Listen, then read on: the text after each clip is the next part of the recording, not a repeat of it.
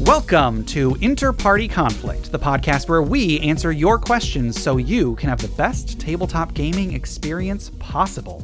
My name is Gabe, And my name is Jeff. and we have two very special guests with us today Damien and Caitlin from Adventures in Aerylia. Hi. Hi. Welcome. We're uh, glad to have you guys. How are you doing today?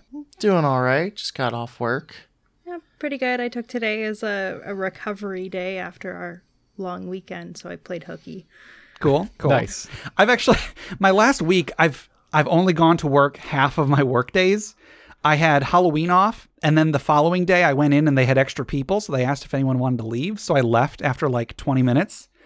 And uh, and then I had completely forgotten this coming week I have my next work day off. So in this in this week long period I will have only worked 2 days. Oh man. So um uh Jeff, how are you doing today?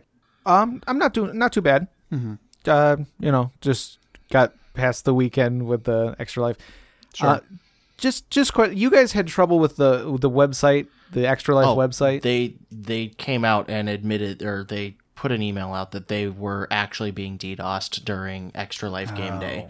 So yeah, That's awful. someone like the way they worded it was like pretty much thanks you guys for sticking it out. Sorry that some people felt they needed to ruin our fun on this day that's about helping sick kids. right. Yeah. Yeah. That's because. I, I had thought maybe that was what was happening, but like I was like, no, no one. It wasn't would- just you. Yeah. So, because yeah, like uh, people weren't able to get on, and like yeah, like our team roster kept disappearing. It was weird. Oh yeah, like But- it just sucks. kept telling us your team doesn't exist. Exactly. So, and then you know, and then like I had my own my own technical issues on my end too. So it's just it wasn't didn't go very well, but whatever. Still still raised a little bit of money. So. Yeah. Uh Damien Caitlin, what uh, what games did you guys play? All sorts of stuff. Oh boy, yeah. Um, we we did we did some pummel party. We played some th- this game depth that we love, and we're pretty sure you guys liking Dead by Daylight would enjoy it as well. Oh, that's the the shark one, right? It is shark one, yeah. yeah. Yeah. I did I did pick that up. I picked that up when it was on sale, but I haven't I haven't played it yet. Is is one person playing as a shark and everybody else is a swimmer? Two people. Are Two people are a a shark. shark, and then four Okay. divers. That sounds kind of cool. We played some Minecraft mini games that were Mm-hmm. fun. Um, one of our friends runs a Realm server, so we were Cool, able to do cool. that even though we weren't all here. Um, and we had a, a battle royale with our uh, main campaign characters, which Oh yeah, did, Damien set up a really interesting environment for it. Um, I don't think it went exactly how he expected it to. It never does. no. yeah, I'd, I'd seen I'd seen a little bit of that uh, of that going on, and I was like, oh, that's a really good idea. Yeah. You know, for, uh, yeah, battle royale D and D, you know, uh, co- uh, combat. That's awesome. Cool. Um, so Jeff, I only caught the very end of yours, uh, but what uh, what games did you play? Um, well, we we tried. We first tried Borderlands, but Borderlands keeps crashing on my computer, Yeah. just in general. And then we were playing. Shoot, I can't remember what we were playing. my goodness, I do remember we played Prop Hunt Okay. on uh, Garry's mod. If you're familiar at all, Oh, I've heard of I've heard of Prop Hunt. yeah. Cool. Uh, well, um, thank you to everybody who who showed up to to Extra Life. Thank you to everybody who streamed for Extra Life, of course, uh, Damien and Caitlin included. Um, uh, I guess why don't you guys tell uh, tell our listeners who you are and uh, what your show is, and uh, maybe how you got into tabletop gaming as a whole. I know Damien, we had you on our show. It was a while ago at this point. I think, Yeah. I think we might be hitting the two year mark actually. Maybe, Jeez. 'Cause maybe. it- I'm pretty sure it was December, and uh, I was supposed to come back earlier this year, and we just couldn't make the schedule work. Possibly, yeah, yeah. Uh, well, anyway, thank you for for coming on again, and of course, Caitlin, thank you for joining uh, joining us. So yeah, tell us, tell our listeners who you are and uh, what sort of stuff you guys do. We are Adventures in a well, we are part of Adventures in Aerylia. Um, I'm the dungeon master. Caitlin is one of the players, and we are a fifth edition uh, actual play podcast um, set in the homebrew world of Aerylia, which is something that I've created oh like three years ago now. I think is how long I've been working on the world and the show and everything. And uh, I got into tabletop like six or seven years ago. I'm actually I'm a late bloomer in the uh, the tabletop area. Sure. As as someone that's super geeky and probably should have gotten into D and D way earlier. Yeah. Uh, my Magic the Gathering group introduced me to Pathfinder. And then from Pathfinder, fifth edition came out. We started playing 5e. And then that gaming group went away because, you know, adults and we had a baby and life changed. And I still wanted to play. So we found friends that were willing to work around that schedule and come over here and deal with our crazy child. and they were, you know, they were willing to do a podcast with me. Cool. Cool. Yeah, um, Adventures in Aerylia is one of the few actual play podcasts I do listen to. Um, I actually haven't, I, I haven't, I've fallen behind on a lot of podcasts in the last few months because I listen primarily at work, and I've had quite a bit of time off recently. So I, uh, I haven't listened to your last, I don't know, handful of episodes. But uh, other than that, you know, I've, I've listened to every episode, and uh, it's great. I love you guys. Love your guys' show. Got a really good one coming up. It's Cool. not our regular show. Is that the one you were, you had had teased on the Discord? Our Halloween special? Yeah. Okay. Well, cool. I'm I'm excited about that one. Um, Caitlin, did you get into D and D just from uh, from Damien? Yeah, um when we got together, he had just been getting into uh, Pathfinder with his friend group. Um and that sort of fell apart when um, we had our son. Sure.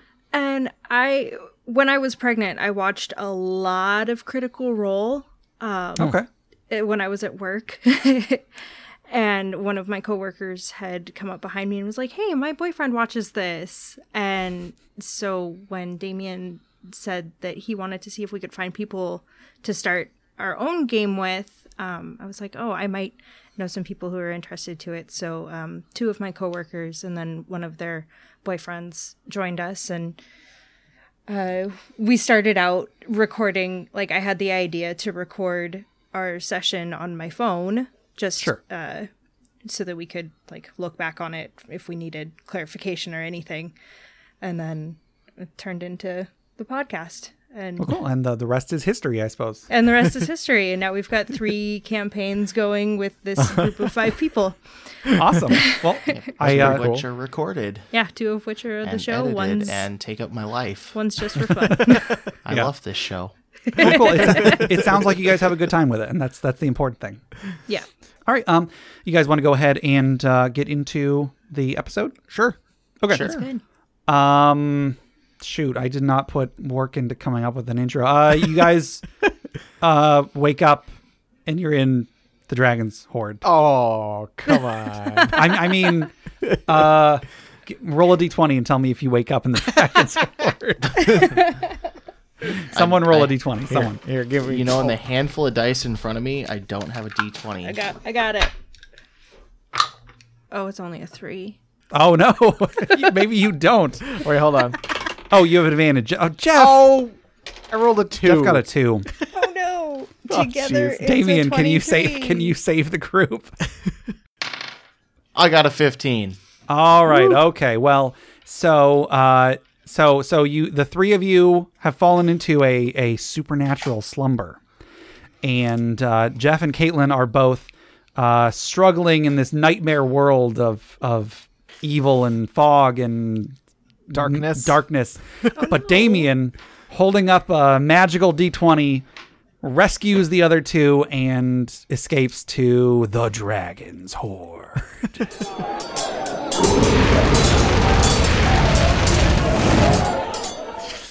Wait, were There we, we trying to get here?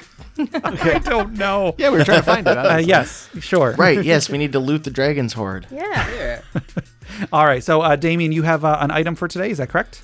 Yes, I, I finished up an item for today. Um, the item that I am bringing to you guys is Forge Heart.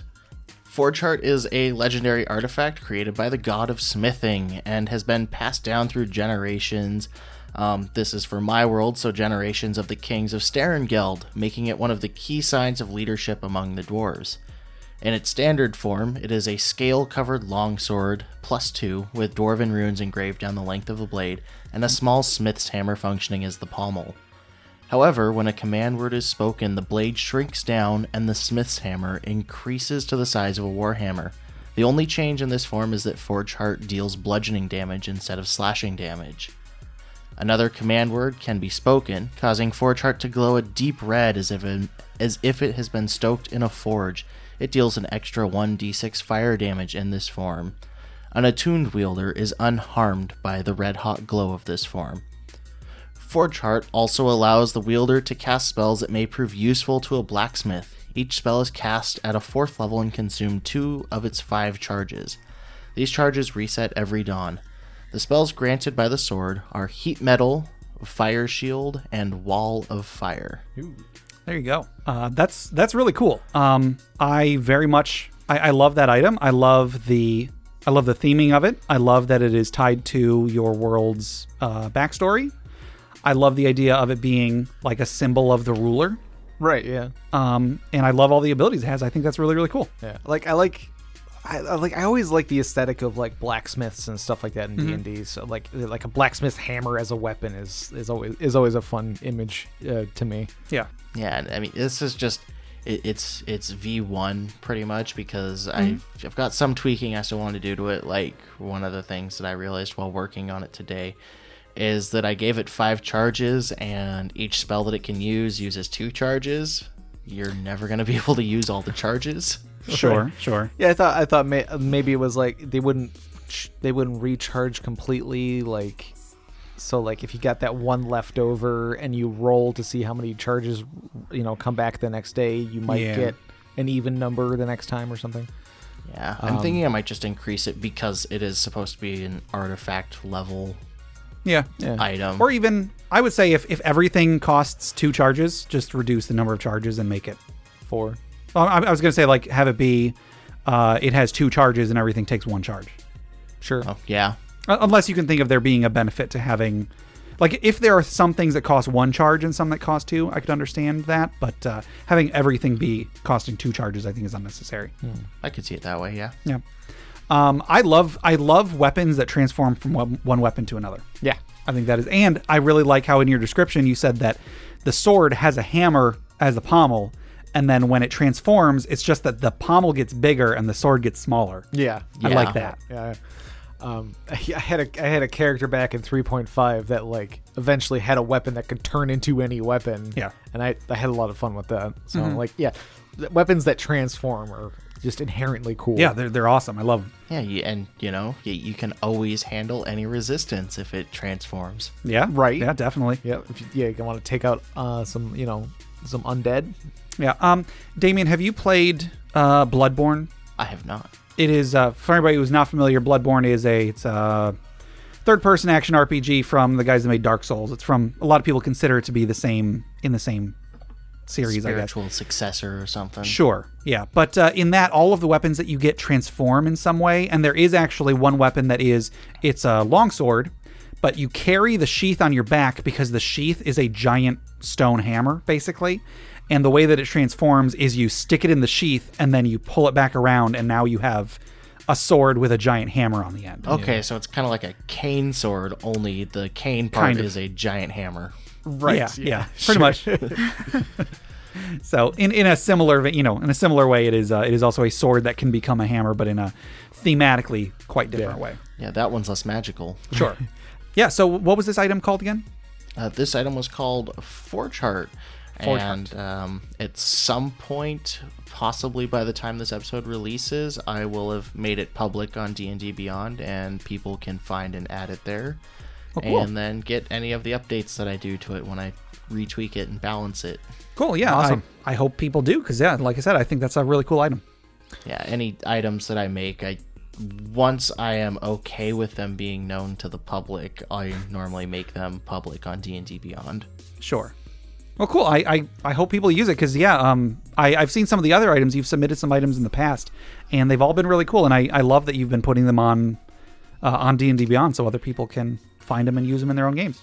Uh, well, I think that'll do it for the uh, for the Dragon's Hoard. Jeff, if anybody else wanted to submit magic items for the Dragon's Hoard, or if they had questions to discuss, or if they had stories for the funeral pyre, how would they get those to us? They could send us an email at interpartyconflict at gmail.com or they can join us on our Interparty Discord at bit.ly slash Interparty Discord. That's correct.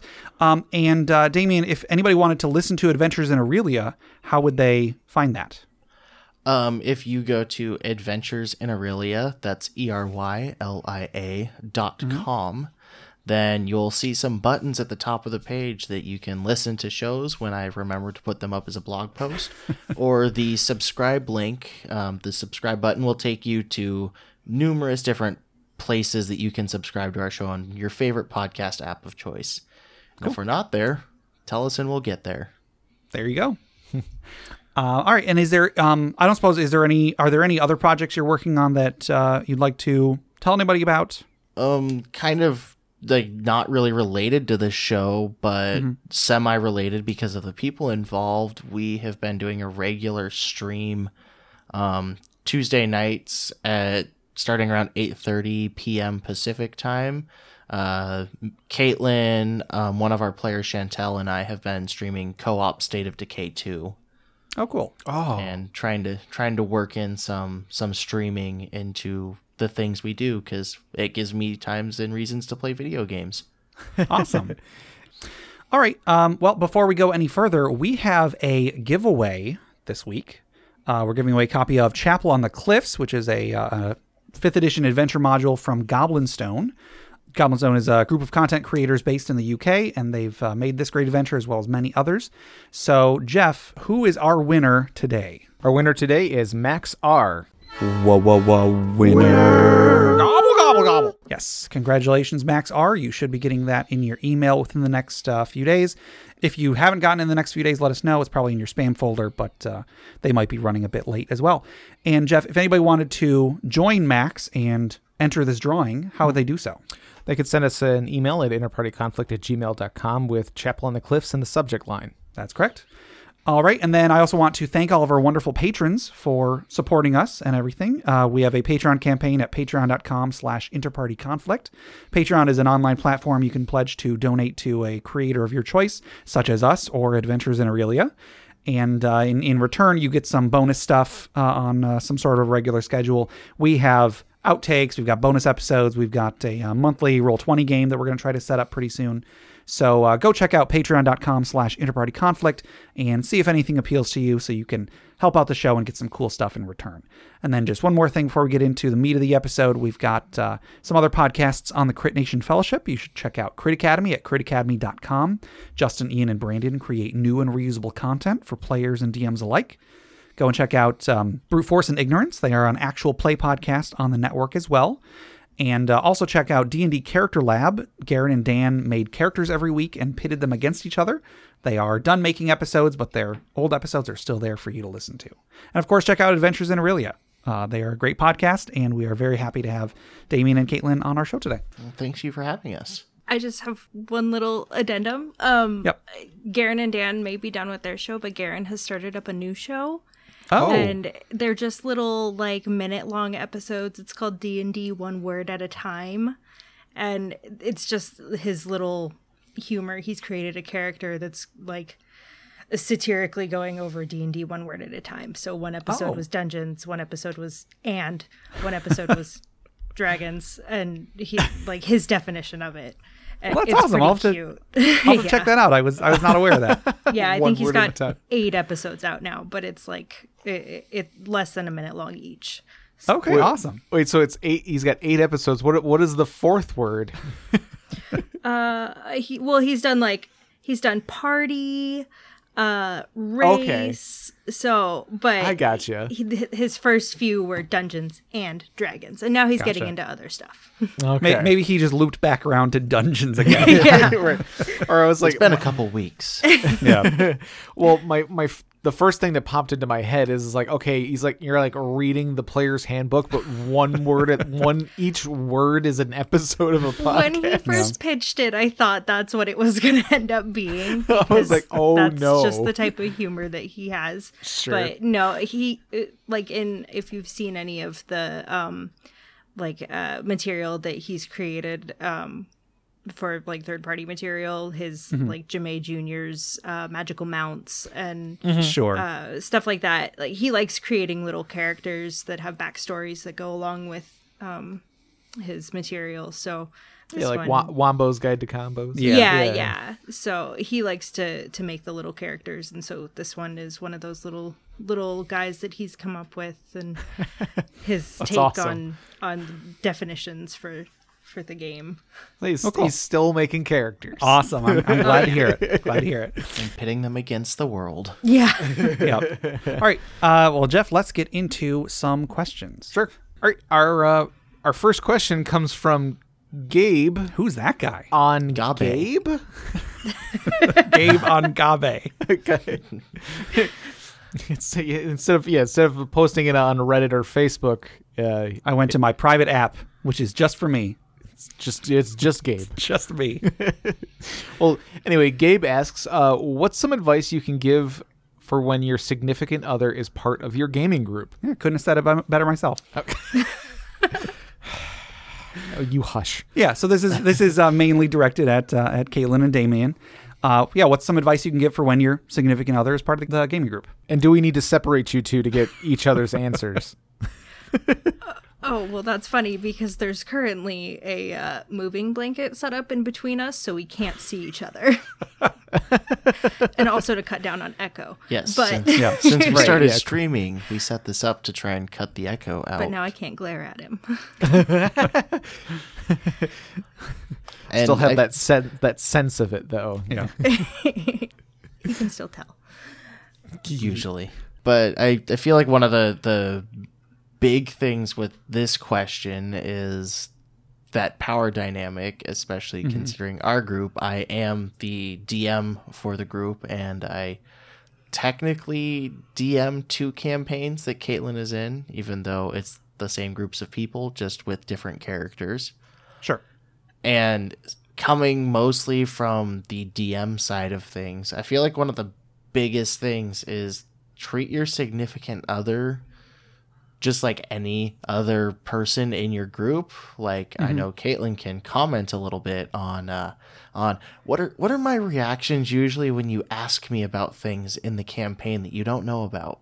Yeah, that was going to be the one thing I, I brought up is I'll constantly ask him, like, if he hints to something that we missed, I'll ask him about it afterwards. And he's like, why? No, I'm not going to tell you. You're nothing special. like, Oh no. like, and it makes it really hard to to not try and metagame.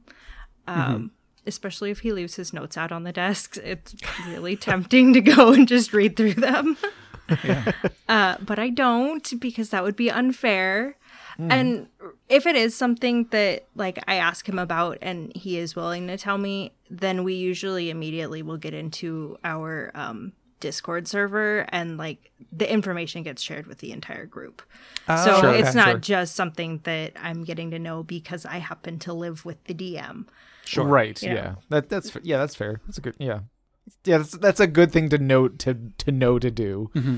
Yeah, yeah, because we want to we want to keep it fair. Like, there's stuff that he has talked about with other players that's specific to their character that I don't get to know about just because I'm his wife. You know, I'm Sure. still one of the players, so Yeah, You know, there still keeping secrets. there there exist player secrets and files away on my computer that she has no idea about to the point that she doesn't even know which player might have a certain secret. Yeah. But, But- then he also he keeps it really fair. Like uh, I don't get any sort of special treatment or anything when we are playing. Like if anything, he might go a little harder on on my characters because I don't like to create backstories. So he'll like throw role play opportunities at me that force me to come up with a backstory. Sure. Yeah, I was gonna say that, that in some aspects, it's almost that I am harder on her because she's my wife, and to you know make it obvious that I am not trying to treat her unfairly in a positive sense.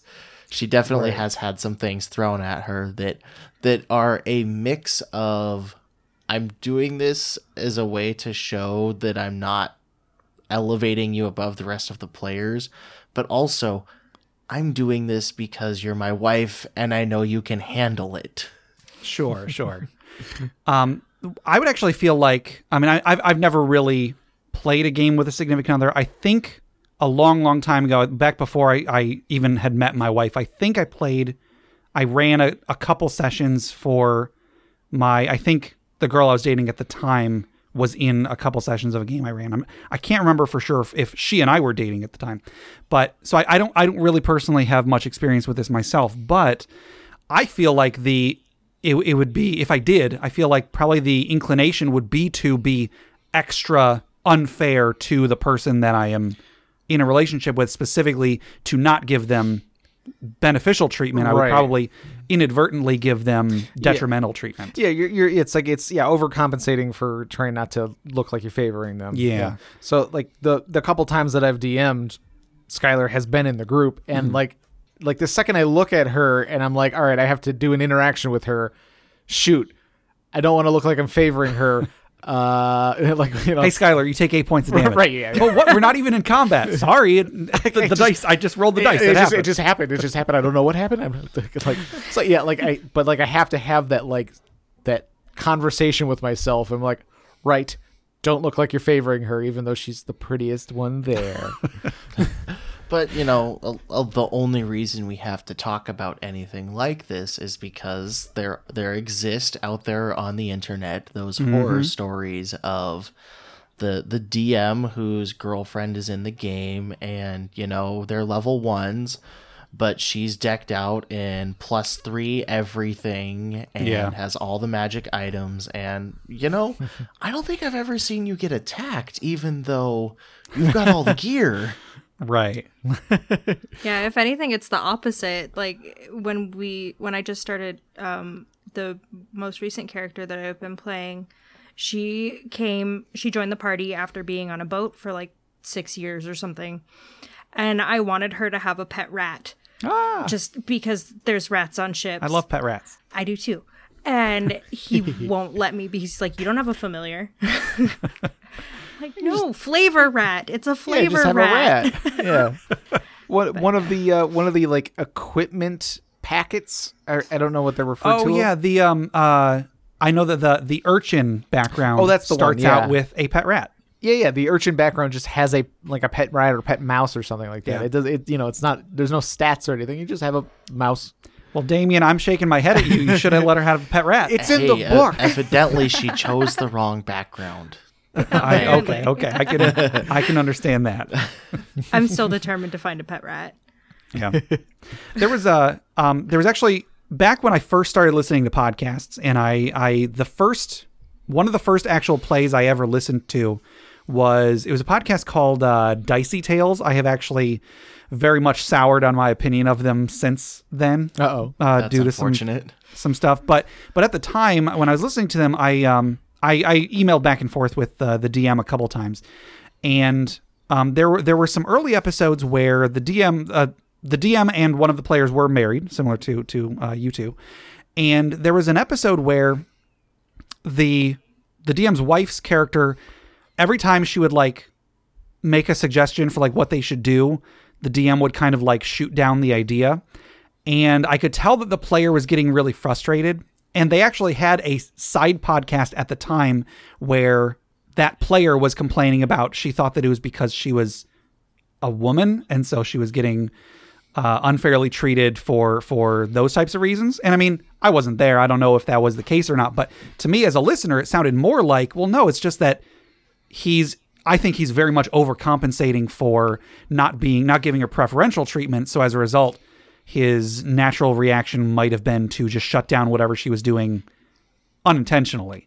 Uh, again, I wasn't there. I don't know if that's the case, but that's that's how it read to me. But that's made me realize, like, oh, if I ever were to play a game with my wife, I would want to try not to do that, not to, uh, not to give her preferential or detrimental treatment. You know, Yeah, and like the the you know like the way yeah the way that you interact with your you know your significant other can sometimes tread that that line of like Yeah. you know like are you pandering or, or are you um you don't want to be disrespectful but at the same time you want to make sure that you're not coming off as you know acting on favoritism or anything. sure, sure. Uh, I don't think I'm ever in danger of that. I'm Well, pretty sure my wife will never play. Never. She will never, ever, ever play D and D. I Not even as a joke. She I have even tried to make like tried to be like, hey, let's play this thing that's not D and D, but like sort of, you know, like to to test the waters. And Oh, no, no. Sh- she can always tell She- what yeah. I'm trying to do, and she always just says Yeah, no. if she gets just the slightest whiff of nerdy anything, she's Yeah. just like, nope, nope, no part of it. I guess, hey, whatever. I'm not gonna I'm not gonna stress over it. like you could you could sugarcoat a tabletop game all you want. She ain't having it. Yeah, Have you looked into the My Little Pony one? I don't think she would like that either. I don't think she's into My Little Pony. For anything she could be into, there's got to be a game for her. but it just I I just she'll like out of spite she'll like the second she understands that this is a this is just a nerd thing. Yeah. Yeah, like I yeah, like you could tailor make this for for her and she'll just be like, "Oh no, Gabe's just trying to get me to do a nerdy thing." She would find some oh. way to derail it if, Yeah. if it happened. Oh, this is a game. I'm out. Suddenly the game is about our dog? What? yeah, you just yeah, you just got to make it all about super hands and and it'll be it'll be fun. I guess. If you guys ever are on uh, the DM's Guild and you see Super Hands Great Dane RPG, I think you'll know uh, you'll know what to expect. Um, It's just a game where you pet a dog. yeah. One of the things I wanted to comment on when you were talking about that that other show Yeah. and the way it seemed like um, he was shooting down the woman because of being his uh, his wife. Sure. Um, that is one of the things that, and I've I've utilized it outside of just Caitlyn, but that's one of the things that I've tried that I have worked on learning when I'm running the game with her is mm-hmm. Caitlyn will admit that she is one of the more soft spoken role players in the group. It takes her a little Sure. bit more to get into it I prefer combat.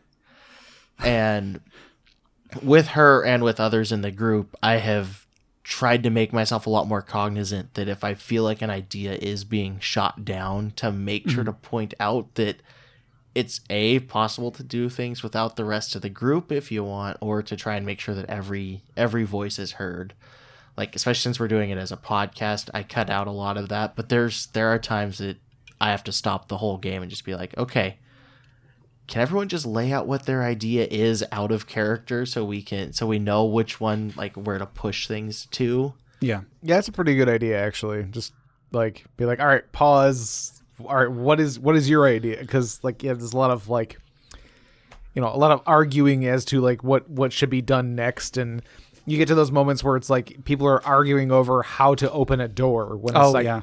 Yeah. when it's like okay, let's let's just just everyone say your idea clear uh, like clearly, and then we can decide where to go from there, rather than trying to argue it in character because it's going nowhere. Sure. yeah and one of the things that i've also and i don't want to dive into it too far just because they're not around to hear it but um, one of the things i have to keep in mind with our group is not only is my wife a part of the gaming group um, part of our podcast group involves uh, two players that are engaged Yep. to one another. So not not only is there there me playing with a significant other, but I also have a group of significant others as part of the group and trying to make sure that that doesn't bleed into the game. So kind of Sure. kind of further advice since the uh, the person asking was wondering I don't know how Gabe came up with this question. Right. He's Right. admitted that his significant other won't be a part of the group. Yeah, yeah. Um, and I mean, like I've I've listened to podcasts of of people that are um in relationships with other people in the group, or like I've, I've read stories and such, and it's and it's not it's not always the DM and a player. It is very often just two players, mm-hmm. and even then, it is important to remember that whatever you may have been arguing about before you started the session shouldn't bleed into the session. and that's And that's like- where I was going with that is to like as far as advice goes to basically when a lot of it for me is I try and keep people more into their characters, especially since we are doing a show. Mm-hmm. That when you're around the table, try not to be the couple, be your individual players, and by and large, going for don't bring your relationship into the game and Yeah. try not to bring the game into your relationship because you don't want to have an argument that started in the game end up becoming an argument on the way home. Sure, sure. and thankfully for our group, we usually have a bit of a cool down after after we are done playing. Sometimes the mics are on, sometimes we end up turning the mics off, but there's almost always a good 15 minutes, half an hour after we wrap up for everyone to kind of pull back out of that game mode, especially since I try and call it high stakes, but it might be more of just trying to go for a realism feel to our campaign. So there are definitely times where things get tense. Sure. Mm. Yeah, but you're trying to put on a show too, so you, you know you guys are you know trying to get into it as best you can. You know, something you said made me think of. Uh, there have even been times where if there's somebody that I'm playing D and D with, where I've been just friends with that person before we started playing D and D together, and they did something in the game that made me frustrated, I would have to like make a con- conscious effort not to conflate the two. Like, uh, um, I mean, not Jeff or anything. I mean, Jeff is right here. He's giving me a look. Maybe no, uh, just like there, there, there have been times where I've been playing with someone that I've already been friends with, and then like I'm getting frustrated with them because of what they did in the game, and then that's made me irritated with them outside of the game, and that's a bad idea. Well, whatever your relationship with someone, whether they are your significant other or just a, a friend you are friends with outside of the game, try to leave game stuff at the table and try to leave out of game stuff out of the game. And at the very least, if you do need to bring in-game stuff out of the game, give it a couple days. Don't Sure. almost it, it it's almost like giving relationship advice. You don't want to try and tackle a problem shortly after an argument. You want to give it a little little time to cool off. Yeah. Hmm. Uh, I feel like when we first started the podcast, at times I sort of thought of it as a relationship advice podcast to a very, very small extent, just a very specific type of The- relationship. The, relationship just isn't romantic. It's Yeah. Yeah. friendship, r- friendship relationships. Yeah, relationship between players and DMs and such. Yeah. Yeah, yeah. Because I think like when we first started this show, I think the my in my my head the intention was going to be more about like dealing with problem players and such, and a lot of that advice is really just general relationship advice. But uh, you know, being being question based, a, lo- a lot of the questions we get in are about less relationship based stuff and more about game and idea and such. How do I make my game better? Yeah, and I mean, and I, I kind of like that better as a as a direction to take the show than just dealing with problem people. Yeah, You know. to you know, uh, take the problem player out to dinner, show them a good time. I guess You know, maybe a movie. it's a it's a different type of problem, Jeff. If like yeah, if it went down like that, I feel like I'd be a problem player more often. If, if my DM would like try to take me out to dinner just to kind of talk to me about about the problem. You know, I'm not going to do that, Jeff. No? just so you know. it's just like a pizza or something. It's, it's like, oh, what's wrong, Gabe? You, you you think, oh, am I am I hogging the spotlight? Well, maybe we could talk about it over pizza. I don't like where this is going. I'm uncomfortable. yes. How did we Um, end up here? yeah, that's a Why, good. how are we at this pizza place? Why is there a candle here? Music. Oh, goodness. Let's move on from from this. Uh, Why are you kneeling? Are you tying your shoe, Gabe? Oh my! veto, veto, veto. Uh, do you guys have anything uh, anything else about this question? Especially going player player to DM. Do you have any any advice that you might have for being in a group with this kind of dynamic? Like I guess the only other thing is that it it relies on your like the rest of the people in the group to like not jumping to the conclusion that you are getting preferential treatment. Sure.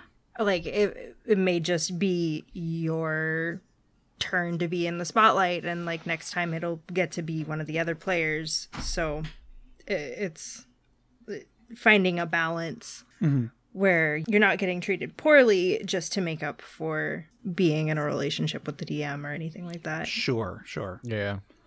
Yeah, just uh, always try try not to point fingers when you know the answer is is very likely just coincidence or or you know Right. It's I, I would just say try not try not to assume that the problem is is nepotism or don't ascribe to malice what can easily be described with stupidity. There we go. Sure, sure. I I mean, okay. You know, I I, To, I to an extent, don't assume malice is, is kind of the part that I was aiming for. sure, yeah. like- yeah. Sure. But stupidity also is kind of insulting for talking about Well, yeah, well, relationships. I mean, hey, relationships are kind of a, a an intentional stupidity in regards to Right. a lot of things. Like st- I feel like yeah, stupidity's stupidity's not the right word, but I understand the I understand if stupidity idea. had less negative of a connotation. Sure.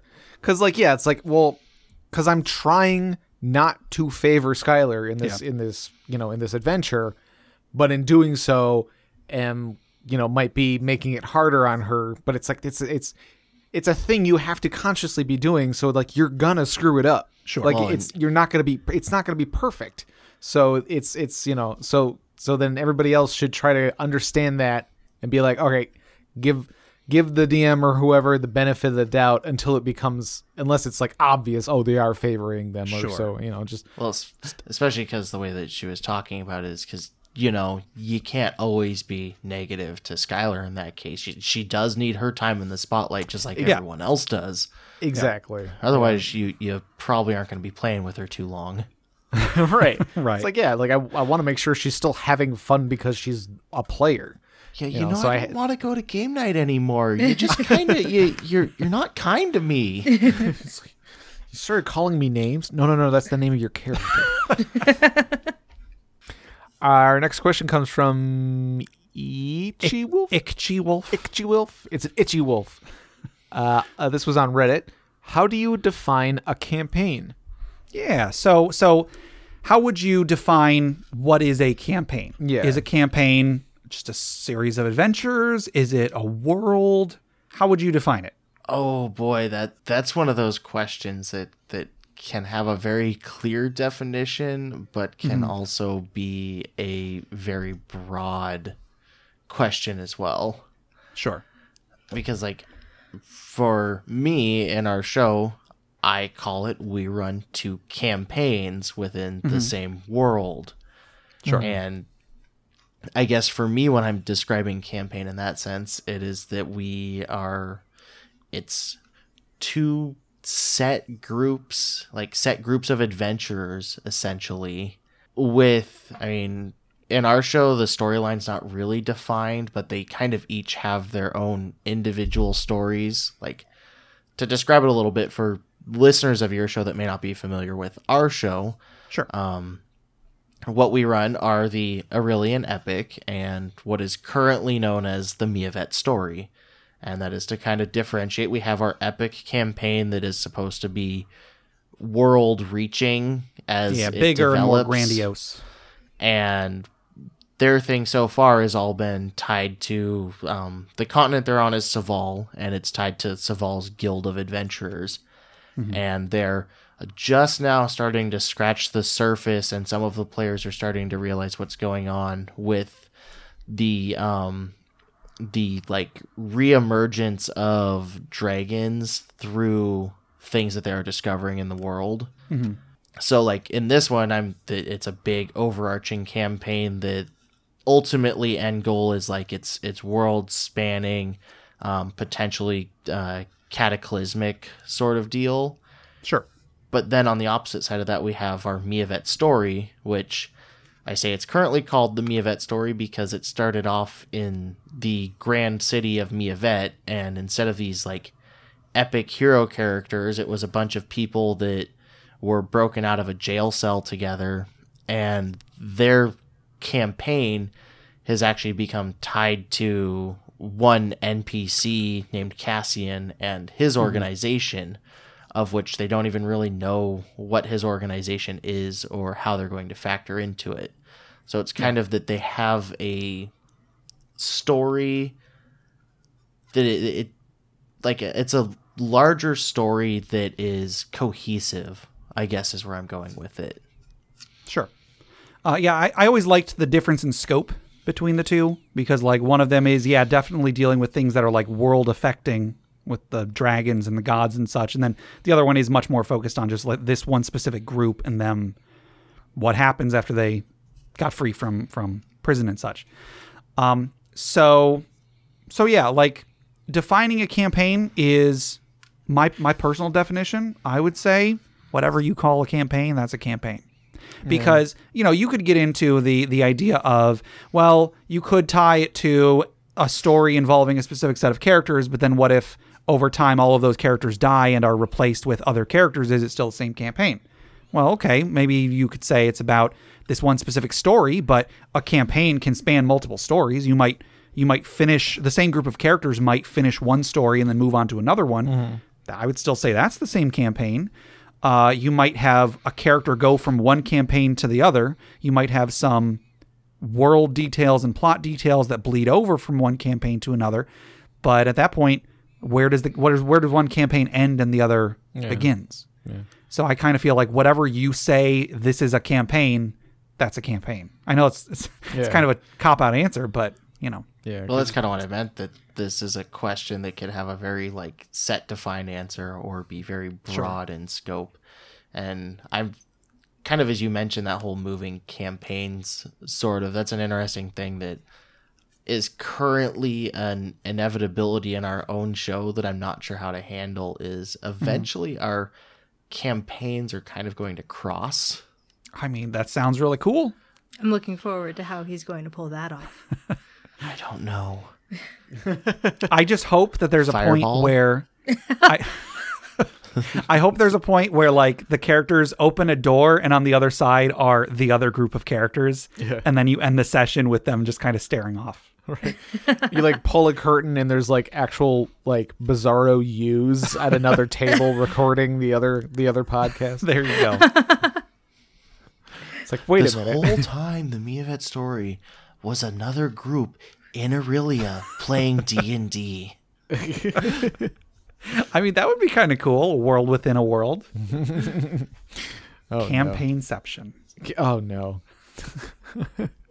Uh, Jeff, do you have a, an answer for how you define a campaign? I guess I'm thinking more like just sort of technical, which is just like when you get a group of people together to play a, a tabletop adventure game, Yeah. and like, like it's bas- basically like until from the moment you sit down to make characters till the time that the person says I can't come to the game anymore, and the and the and the, br- the group breaks up because that's how they all end. Sure.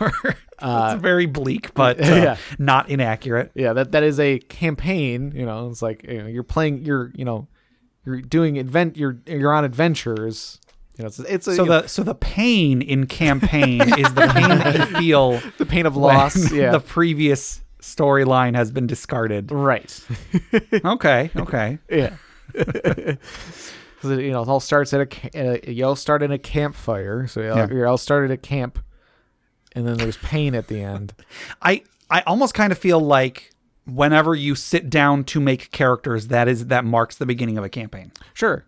Yeah, exactly. So yeah, when you sit down to make characters or like session zero or whatever, it's like, Yeah. and then to whenever the group breaks up or yeah, or whatever. So I don't know, like just sort of a yeah, a campaign is when you is just a, you know, it's just it's I don't know, it's a campaign. Like I guess See, it's, it's one of the it's, it's one of those uh you know undefinable things. it's a series of gaming sessions. you yeah, know? I, I guess the like the dictionary definition would be a a series of gaming sessions that all connect together to into into one whole. right. Yeah, you know that's that's a less interesting answer. I think. sure. Yeah, and let's just ignore the fact that West Marches exist for this question. I'm unfamiliar with that. Uh, West Marches, also commonly known as hex crawl campaigns, but they're a lot more drop in, drop out, and Oh, okay. like large worlds that try and have like almost episodic sessions.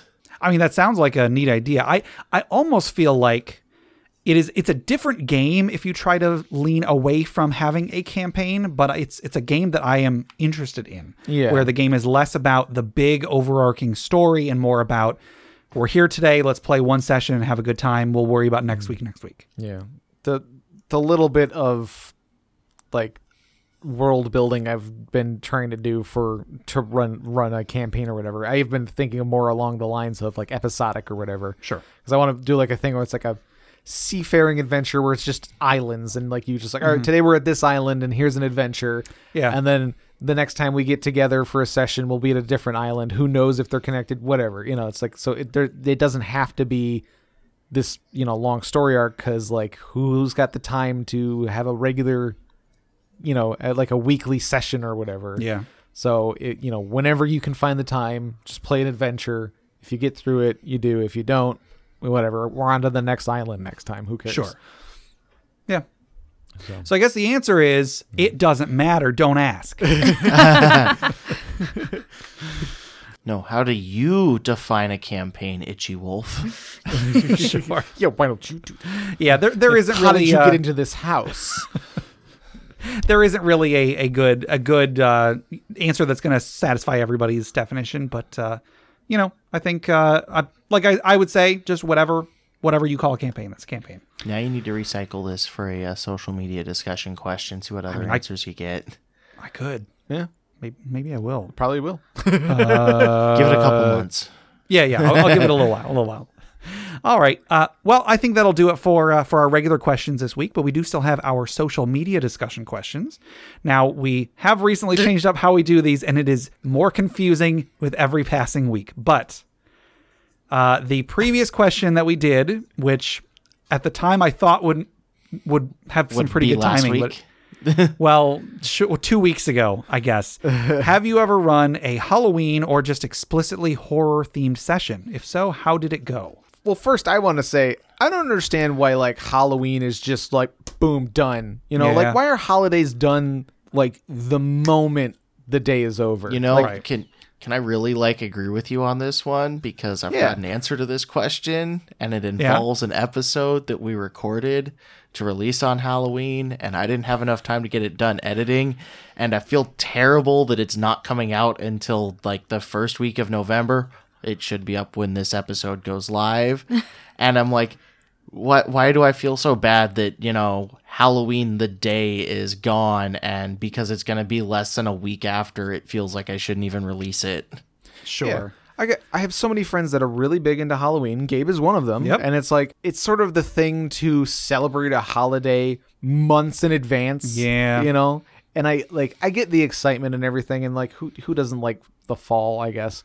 And so like people start celebrating Halloween like in mid September. Sure. The same way that the second that calendar hits November 1st, it's Christmas music everywhere. I think you live in a different world than we do. They've started setting up Christmas stuff like 3 weeks ago. well, sure, sure, yeah. Like they're just trying to cut Halloween and Thanksgiving out of the year. Right. Yeah. Yeah. I mean, like, yeah, there definitely is Christmas stuff at like shops and stuff already, like way before Halloween. But like, like November first is when like like they're they start like the twenty four hour Christmas Carol. Yeah, that's when you, know- don't even hide it anymore. Yeah, exactly. Yeah, they you just you just wear it out. Um, but it's like it, it's still like why why isn't there sort of like a uh, you know why isn't there some on the other side like it- yeah, it's, all it's all front loaded. None of it is uh, is exactly in the back. and like i get i get i get it but like why why can't why can't there be just like a little residual spookiness after halloween there should always be residual spookiness. Every day is Halloween if you believe in it. exactly. it's every day is halloween in halloween town Yep. um, well, do, uh, do you guys have uh, have a good answer? I know that we did get we did get some answers from you on on Discord, but uh, if you have a response you'd like to give right now, I got to run a session of 10 Candles, which is a no prep, one shot style tragic horror game. oh, and okay, that's what's going to be our um, our Halloween special. So it, it was really interesting being on the other side and getting to run it, and with it being so different from our normal games, sure. um, it was very spooky. We played it in the dark, and Ooh. I don't know if you're familiar with how Ten Candles is played. Not at all. I was about to ask you to explain. Yeah, so you start with 10 candles lit in the middle of the table, and um, anytime someone fails a roll, you blow out one of the candles, and it ends Oh. that scene and progresses the story.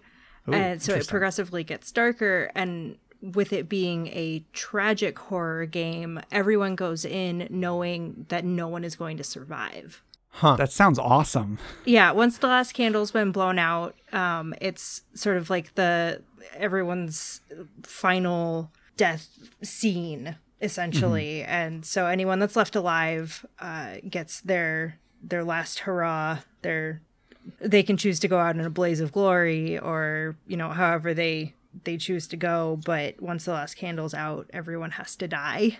Sure. Yeah, like the key mechanic to 10 candles is that those 10 candles are tied to the dice pool that you have for oh. succeeding on your rolls. You have to roll a 6 on a d6 to succeed a roll. So, and it happened very much in the episode that we'll be releasing of our actual play for it that it snowballs because once you start getting under a certain amount of dice, Yeah. you're you're eat when you're down to that that last candle, you have one d6 to roll. Hmm. okay. And All right. as candles get blown out, those dice that you lose go over to the the storyteller who's playing the antagonist's side of things. So then it becomes a contested roll. Okay. Interesting. And as for how did it go, um, I am. Well, I'm not someone that is particularly into like scary stories or scary movies He got real scared. and um, there there are some outtakes of me yelling at one of our players. At one point, I turned to them and said, "I'm going to punch you in the face," because he was making creaking sounds. And we played this at like we started at what 10 p.m. yeah, it was pretty late. It was dark, Pretty dark. and the can we we did turn off all the lights. There are there are pictures that'll go up with everything. So it oh, was getting dark, and it was dark outside. We set off the fire alarm. And it with the went first gr- candle we blew out. but it Oh, did go great as far as it told the exact kind of story that I feel it's the game is meant to tell. That's really cool. So, so, um, Caitlin, the one that you ran is going to be the episode that you guys are putting out soon. yep. It should be out when this episode goes live. Okay. Awesome. they- I'm really looking forward to, to listening to that. Yeah. I'll send you a link if you want to put it in your show notes or if people just come over to adventuresinaerylia.com, they'll be able to to find a link to this episode. Sure. All right. Um, uh, I've run a couple a couple horror themed uh, sessions. Uh, I usually do around Halloween, especially with like my library games. I try to have a some sort of spooky thing happen. Um, and then of course we it's on our, our Patreon, but uh, we did a a session of the terrible RPG that was that was horror movie themed. So uh, so I think that went pretty well. Yeah. I don't know how scary it was, of course, but you know, I thought it was a, it was a fun fun game to play. And uh, and the only adventure I've really ever DM'd for is uh, Chapel on the Cliffs, which is spooky. Yeah, well, you, no, you did that. Uh, you did that other that one that was Halloween. I always themed. forget about that. Yeah, like yeah, last year for Halloween, I, Yeah. I completely forget about that every time. we were characters that got turned into their Halloween costumes. Right? Yeah. Yeah. Yeah. Um, so we got we got a few responses on uh, over on Facebook. Colin W says last year we did an evil one shot for Halloween. After we decided we had to dial back the evil after trying to burn down an occupied church. It was a fun campaign where we ran a few skirmishes at fifth level, then time jumped to twelfth level, then to twentieth level for a battle against angels. Oh, Gosh. Wow. There, there That, you uh, go. Sounds like a that's a campaign right there. I think the literally saying that escalated escalated quickly. uh, did, can you tell did. we're married? Then uh, uh, Dean A says, I have ran the Mines of Madness two Halloweens in a row for different groups. This year we're doing a modern apocalypse one shot at the local library, but I'm probably not going to have a home game since it's not my game night next week. And this was uh, a little before Halloween, I think, is when he posted this. Uh, Adam B just basically tagged a bunch of other people that I'm guessing were in his group, and then they all chimed in and said that it was a lot of fun. So, so good job, Adam B. I hope all of them followed your Facebook. I hope so too. That would be that would be pretty cool. uh, over on Reddit, we just got a couple. Scottish Unicorn Clan said, "Haven't ever run a horror themed campaign, but always play up the scares for specific monsters in our regular campaign. Giant spiders normally get heart rates up." If I if I get into describing the clicking sounds of the legs and or the webbed up lair in which they dwell. See, I think it doesn't have to be Halloween to have a horror themed game. Yeah. You just need a spooky monster. Yep. Giant spiders. There you go. And then uh, Pruno says, running Curse of Strahd, best 5th edition adventure by far. But in my homebrew Detroit game, PCs went to Feywild and the Unseelie Court for the Juggalos Dark Carnival. Oh no. wow. Centaurs chained for merry-go-round, deep fried pixies on sticks, and trolls wearing juggalo makeup, all for a coven of hags with their ringmaster, a shadow demon. I mean, that just sounds like a regular day here in Detroit. Oh sure. right.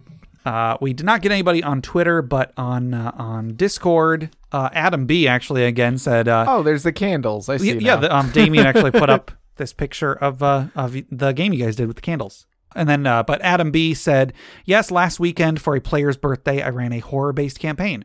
The result, the result was five extremely jumpy players, lots of tension, and a scream at the final big bad evil guy.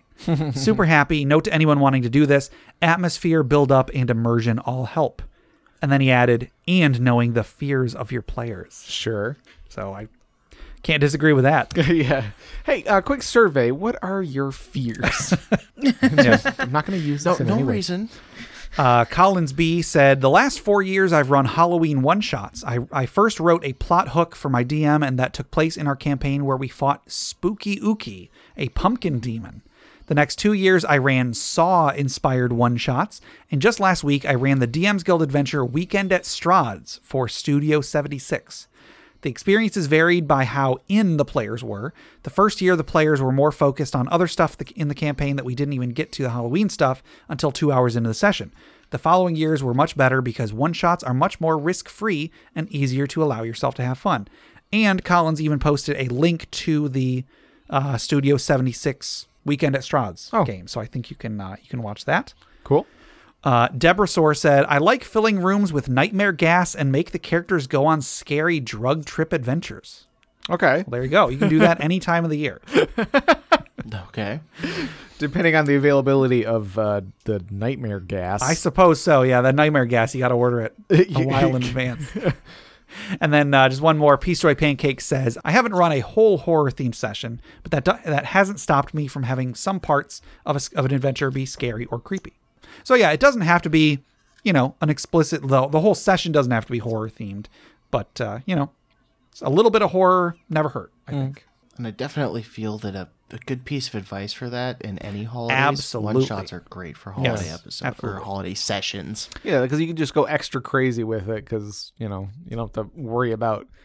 Because if you do like one shots with like newer character, like with just like a fresh character or something like that, then Mm-hmm. people are more likely to do something fun and, ri- Yeah. and like a little off the wall. Yeah. Yeah, I've got lots of ideas. I've got lots of ideas for characters that like um I, I would never do in a non ongoing campaign, but yeah, a holiday one shot, sure, I'll play this weird joke character. Sure. See how it goes. Uh, all right, and then our next question is going to be What is your favorite role to fill in an adventuring party? I feel like I've had this as a question in the past, but I'm not 100% sure. But uh, I'm still interested in hearing what people say. Jeff, what is your favorite role to fill in an adventuring party? Um, definitely in my uh, in my later years as a as a player, whatever role is needed.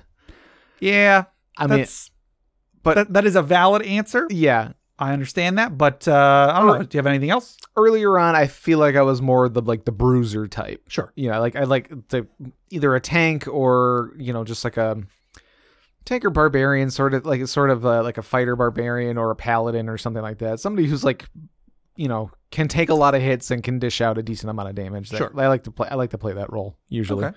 I might add on to this uh, if you have to choose one. You, can't- you Right. can't. I mean, I'm not. I'm not trying to single you out. No, just because that's the answer I would give. Right, if- exactly. If I could say Yeah, yeah, anything. Yeah.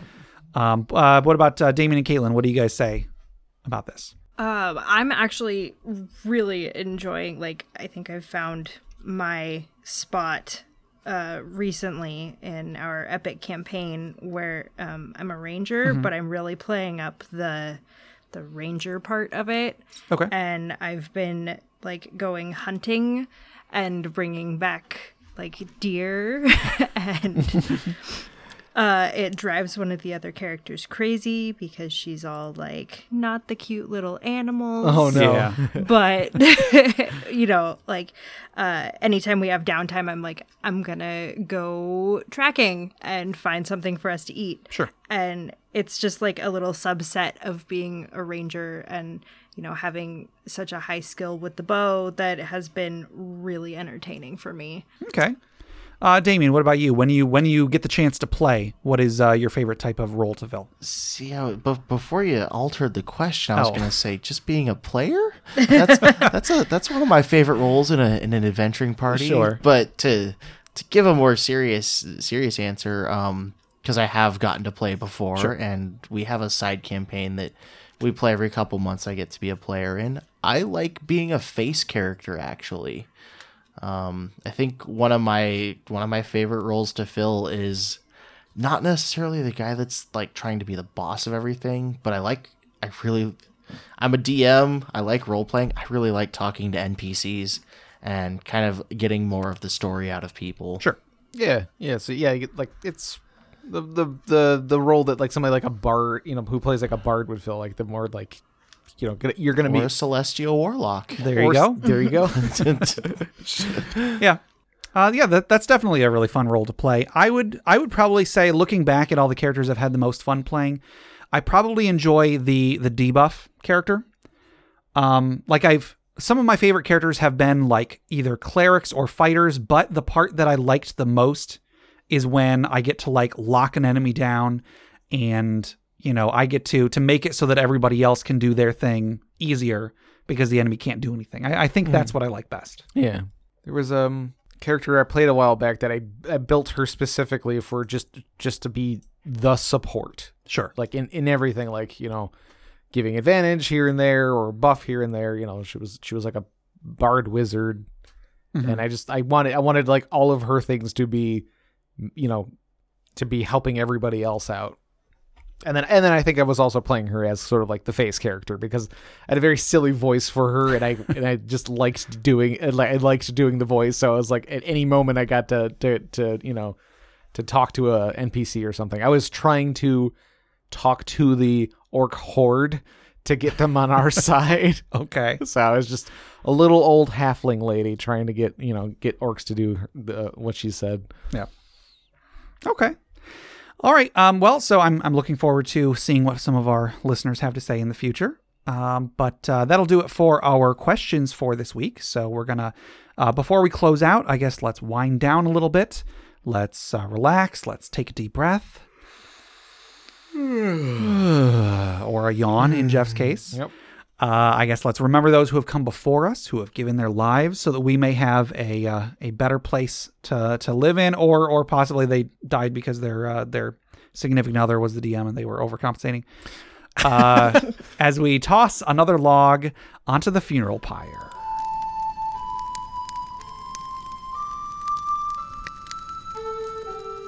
So this week's funeral pyre story was submitted by Colin W, and it goes as follows. Colin says, "I have a a pseudo funeral pyre story only for the fact that the DM was merciful.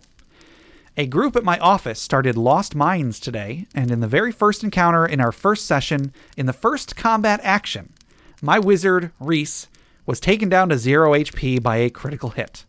I rolled two successful death saves and smugly remarked that things will likely work out. My next roll was, of course, a 1, followed by a fail on my last death save, because a, a natural one counts as 2. Oh right. Reese's life began to slip away until the DM took pity on me, and instead made it a grievous injury, costing me a permanent loss of a point of constitution. If this act of divine intervention on part of the DM disqualifies this as a funeral pyre entry, I have a feeling this character will have another funeral pyre story soon enough. right. and so we raise a glass to the future. Clink. All right. Well, I would like to once again thank Damien and Caitlin from Adventures in Aerylia for coming on the show. Thank you guys so much. Uh, we've had a great time having you. Hopefully, you had a good time being on the show. Yeah, Yeah, thank you. thank you for having us. Thank you so much for having us. It was it was great to be here. Cool. Uh, would you like to tell our listeners once again about your show, where they can find you, anything else uh, like that? Uh, you can find us at adventuresinaerylia.com. That's E R Y L I A, and come get some some nice 5e actual play action in your ears. And uh, if you'd like to come come hang out and chat with any of us, you can uh, reach us over at adventuresinaerylia.com slash discord to join our Discord server. All right, awesome. Okay, to submit questions for us to discuss, items for the Dragon's Hoard, or stories for the Funeral Pyre, please email us at interpartyconflict at gmail.com. For show notes, links to media mentioned on the show, and running lists of questions and magic items, go to interpartyconflict.com. Join the discussion on social media. Find us on Facebook, facebook.com slash interpartyconflict, on Reddit at r slash interpartyconflict, on our interparty Discord, or on Twitter at inpartyconflict for our weekly social media questions. Your answers might end up on the show. Find us on iTunes, Google Play Music, Stitcher, YouTube, anywhere to download podcasts. Please rate, review, subscribe, or just tell a friend. If you'd like to support the show, check out the rewards at patreon.com slash interpartyconflict. There's a few different tiers, so anything you can spare, even a dollar a month, would go towards making the show better, and you'll get bonus content for it. Jeff, tell us about FriendQuest. FriendQuest is our YouTube channel where we play video games. Yes. Speaking of video games, check out my side project, the Arcade Memories podcast. If you'd like to submit your own childhood memories of going to the arcade, record them or write them to me at arcadememoriespodcast at gmail.com. Also, head over to bit.ly slash interpartyconflict to take a short survey about our show, what you like, what you don't like, etc. And just for taking it, you'll get two free printable board games courtesy of Mary and Tom over at hollandspiel.com. And our music is made by Boxcat Games from Nameless the Hackers RPG. And until next time, Funny quip here. there you go. That's the best one yet.